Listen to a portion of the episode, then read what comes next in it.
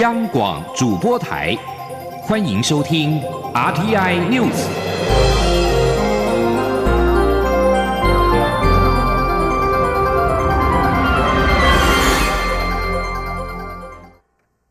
各位好，我是主播王玉伟，欢迎收听这节央广主播台提供给您的 RTI News 新闻。首先带您关注。台北股市在八号大涨了一百四十点，收在一万两千八百八十七点，成交量也逐渐回温。国安基金明天下午将开会讨论是否继续盘边待命。国安基金执行秘书阮清华表示，将在会中详述各种有利与不利因素的委的部分，供委员斟酌决定。国安基金自两千年总统大选以来，一共七次进场。目前时间最长的一次是二零一五年的八月，共护盘两百三十二天。如果明天决议持续护盘，将刷新纪录，成为最久的一次。阮清华表示，台湾疫情虽然在五月之后趋缓，经济逐渐回温，台股也已经稳住脚步，但是委员在七号七月的会议当中一致认为，市场上的不确定因素太高，对未来没有太大把握，才决定继续留守。如今台股算是稳定了，维持一万二以上很长一段时间。明天下午将召开例会，讨论国安基金是否退场。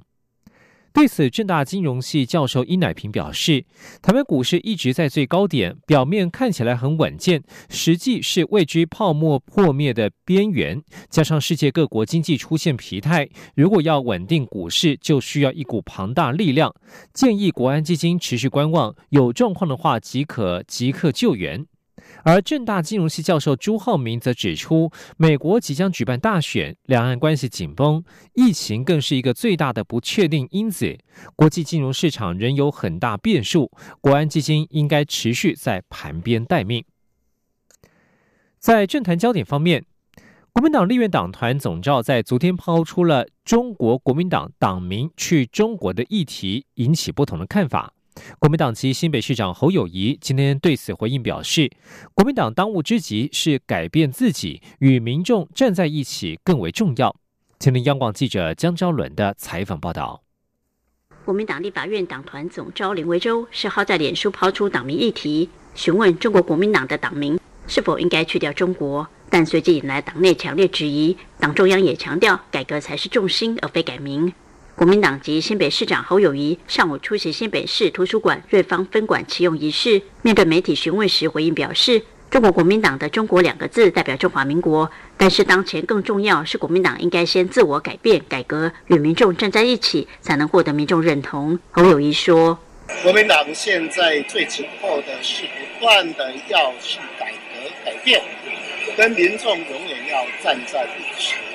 让民众知道我们能够为他们做什么，民众所想要做的，我们一定要全力以赴，能够站在他们那一边。所以改革比什么都还重要。所以我们的改变从我们的内造开始，好好的跟民众并肩作战，改变自己比一切都还重要。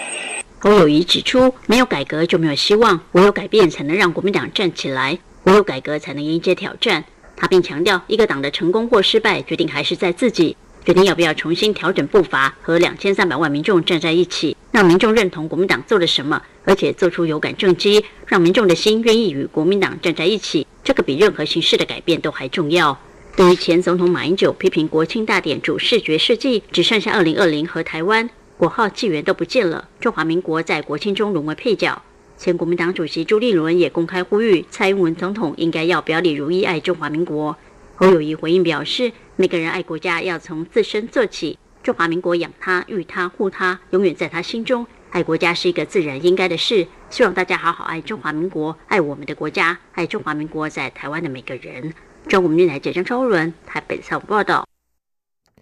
继续要关心的是廉价的交通状况。交通部长林佳龙今天一早前往高速公路局视察国庆疏运最后一天的国道车流状况。除了肯定所有疏运同仁牺牲的日常、撑起国人的日常之外，也表示这一次疏运整体车流顺畅。除了高工局功不可没，公路总局所推动的东部国道客运优惠也发挥很大的功效。因此，未来将在廉价推出更优惠的票价，全力发展公共运输。今天，央广记者吴丽君的采访报道。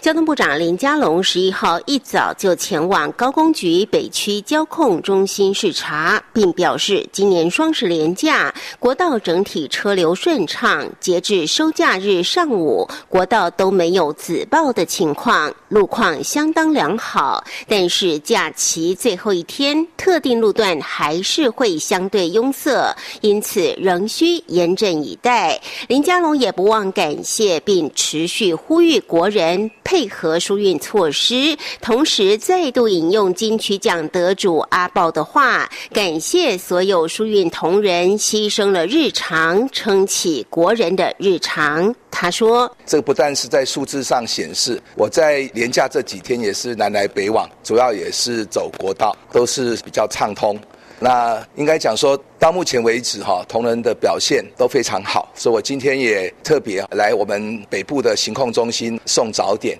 因为是他们牺牲了日常。来撑起台湾人的日常。此外，林佳龙也指出，台湾在疫情解封后，铁公路运能恢复的情况，可说是全世界最好的。公路总局在十月双连假推出的东部国道客运优惠票价，也吸引许多民众搭乘，对疏解国道车流发挥不少功效。因此，未来交通部也将于廉价试办更优惠的票价。全力发展公共运输，林佳龙说。所以到目前为止，在全世界里面，我们公共运输的情况可以说是最好的。那后续我们还有成长的空间，特别是在廉价的时候，东部往返的国道客运，这一次有比较大的优惠措施，包括北花线的票价几乎只有一半。那未来在廉价的，特别是第一天跟最后一天收价，我们也会来试办更优惠的票价。鼓励大家来搭乘，全力啊来发展公共运输。林佳龙强调，一辆游览车可抵十辆自用车。这次双联价使用国五大客车专用道的客运及游览车越来越多，但搭载率还有相当大的提升空间。中央广播电台记者吴丽君在台北采访报道。内政部规划换发晶片身份证补发费用拟从新台币两百元涨到九百元。内政部户政司长张婉仪表示，每年平均有四十二万件身份证补发，遗失身份证是个人保管问题，收费已经考量民众负担与政府的成本。内政部推动数位身份证，原本今年十月要换发，但是因为受到疫情影响，将延后到明年的七月启动全面换发作业。内政部日前预告户政规费收费标准修正草案，补领身份证每张的费用拟由现行的两百元调整为九百元。有民众建议由内政部公务预算来吸收。对此，张婉仪受访表示，遗失身份证是个人保管的问题。纸本身份证在过去几年平均每年都有四十二万多件补发，民众对于补发身份证要花两百元不会特别在意，东西乱塞找不到就去补发。但是万一身份证被捡走，就会有不必要的问题。原则上还是希望民众好好保管，不要遗失身份证。张满仪表示，现在是纸本身份证的成本是五十元，但补发的费用是四倍，要收费两百元；而晶片身份证成本是三百元，如果也收取四倍的费用，照理要收到一千两百元。但内政部考量民众负担以及政府付出的各项成本，才决定定在九百元。继续要关心的是国际消息。中亚国家吉尔吉斯国会在十号选出民粹主义政治人物贾帕洛夫为代理总理。最近才刚被释放的反对派领袖贾帕洛夫立即表示，他预期处境困难的总统秦贝科夫将很快下台。数百名吉尔吉斯人民走上首都街头庆祝这项新的政治发展。在一星期之前，反对派支持者也在街头示威抗议四号具有争议性的这一场选举。示威者与警方爆发冲突，至少有一人丧生，超过一千人受伤。吉尔吉斯是俄罗斯的亲密盟国，最近的动乱已经引发了莫斯科当局的注意。俄罗斯的盟国近来状况不断，首先是白俄罗斯总统大选大规模的示威，接着亚塞拜然的纳戈诺卡拉巴克地区爆发冲突。自脱离苏联独立以来，吉尔吉斯已经有两位总统是在群众示威中下台。吉尔吉斯人民越来越不满亲中派的吉贝科秦贝科夫。吉尔吉斯是中国为首的上海合作组织成员，也是最早参与中国“一带一路”倡议的国家之一，两国关系密切。但吉尔吉斯政府不断向中国举债，早已引发各界的忧虑。亚美尼亚和亚塞拜然在俄罗斯斡旋之下同意争议地区纳卡地区停火，但是协议在今天生效仅仅数分钟，双方就互控对方违反了停火条款。根据路透社报道，亚美尼亚和亚塞拜然在俄罗莫斯科一场马拉松会谈之后同意停火，但是协议当中中在中午生效之后没多久，亚美尼亚国防部就指控亚塞拜然轰炸亚美尼亚境内一处住宅区。纳卡区内的亚美尼亚人则是指控亚塞拜然部队在停火生效后五分钟就发动新的攻势，造成两位两位平民丧命。尽管如此，协议似乎仍缓和了紧张的情势。双方宣布停火之后的下午，可以看到连日足不出户的史提帕纳科特居民踏出了家门。亚塞拜然一位高官表示，停火原本就是暂时性的，这是为了交换阵亡者的遗体和战俘的人道停火，而不是彻底的停火。他还表示，亚塞拜然无意放弃重夺纳卡区。纳卡区政府外交部指控亚塞拜然利用停火谈判来掩盖军事行动。亚美尼亚外交部表示，正在运用所有外交管道力保停火协议。继续要关注的是加拿大与中国之间的关系。加拿大外交部在十号宣布，自今年一月以来，加拿大首次获准领事探视遭中国任意拘押的两名公民。加拿大外交部在声明当中指出，加拿大驻中国大使鲍达明分别在九号和十号以视讯领事探视了商人史佩福和前外交官康明凯。西方国家普遍认为，康明凯和史佩福被拘押是中国报复加拿大逮捕华为财务长孟晚舟而采取的行动。加拿大外交部表示，目前仍无法直接接触史佩福与康明凯，但将持续对这两人以及其家属提供领事服务。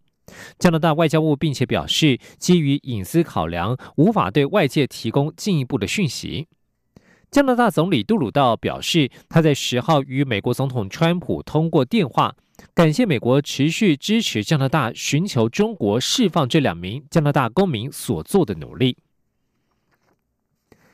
而在美国的总统大选方面，美国总统川普日前确诊了武汉肺炎 （COVID-19），他在今天举办了染疫之后首场公开活动，引发部分人士批评他不负责任。白宫医师康利在今天表示，依据目前的标准，川普的筛检样本显示他已经不具有传播的风险。川普在十月十号这天于白宫举办染疫之后的首场公开活动，吸引了数百名支持者前往参加。外界担心活动恐怕沦为病毒的温床，但是白宫医师康利发表声明表示，川普目前已经符合美国疾病管制及预防中心 （CDC） 安全结束隔离的标准。依照现行的标准，川普今早的核酸检测样本也显示他已经不对他人构成传播风险。康利表示，随着川普恢复正常行程，他将会持续观察。川普计划在十二号于佛州举办竞选活动，这是他染疫之后的首场造势活动。而致力于对抗气候变迁的瑞典少女童贝里十号表态支持美国民主党总统候选人拜登，敦促关切环保议题的选民利用美国总统大选来发声。十七岁的童贝里在社群网站推特发文表示，他从未参与党政，但是这即将到来的美国大选重要性大过一切。美国十一月三号将举行大选，根据路透社报道，童贝里登高一呼，可能会激励美国年轻选民，也就是投票率通常不如年长者踊跃的一群参与投票。同贝里在二零一八年只身翘课到瑞典国会外发动抗议，要求官员采取环保行动，掀起全球环保的浪潮。他也曾与美国总统川普言辞交锋。以上新闻由王玉伟编辑播报，这里是中央广播电台台湾之音。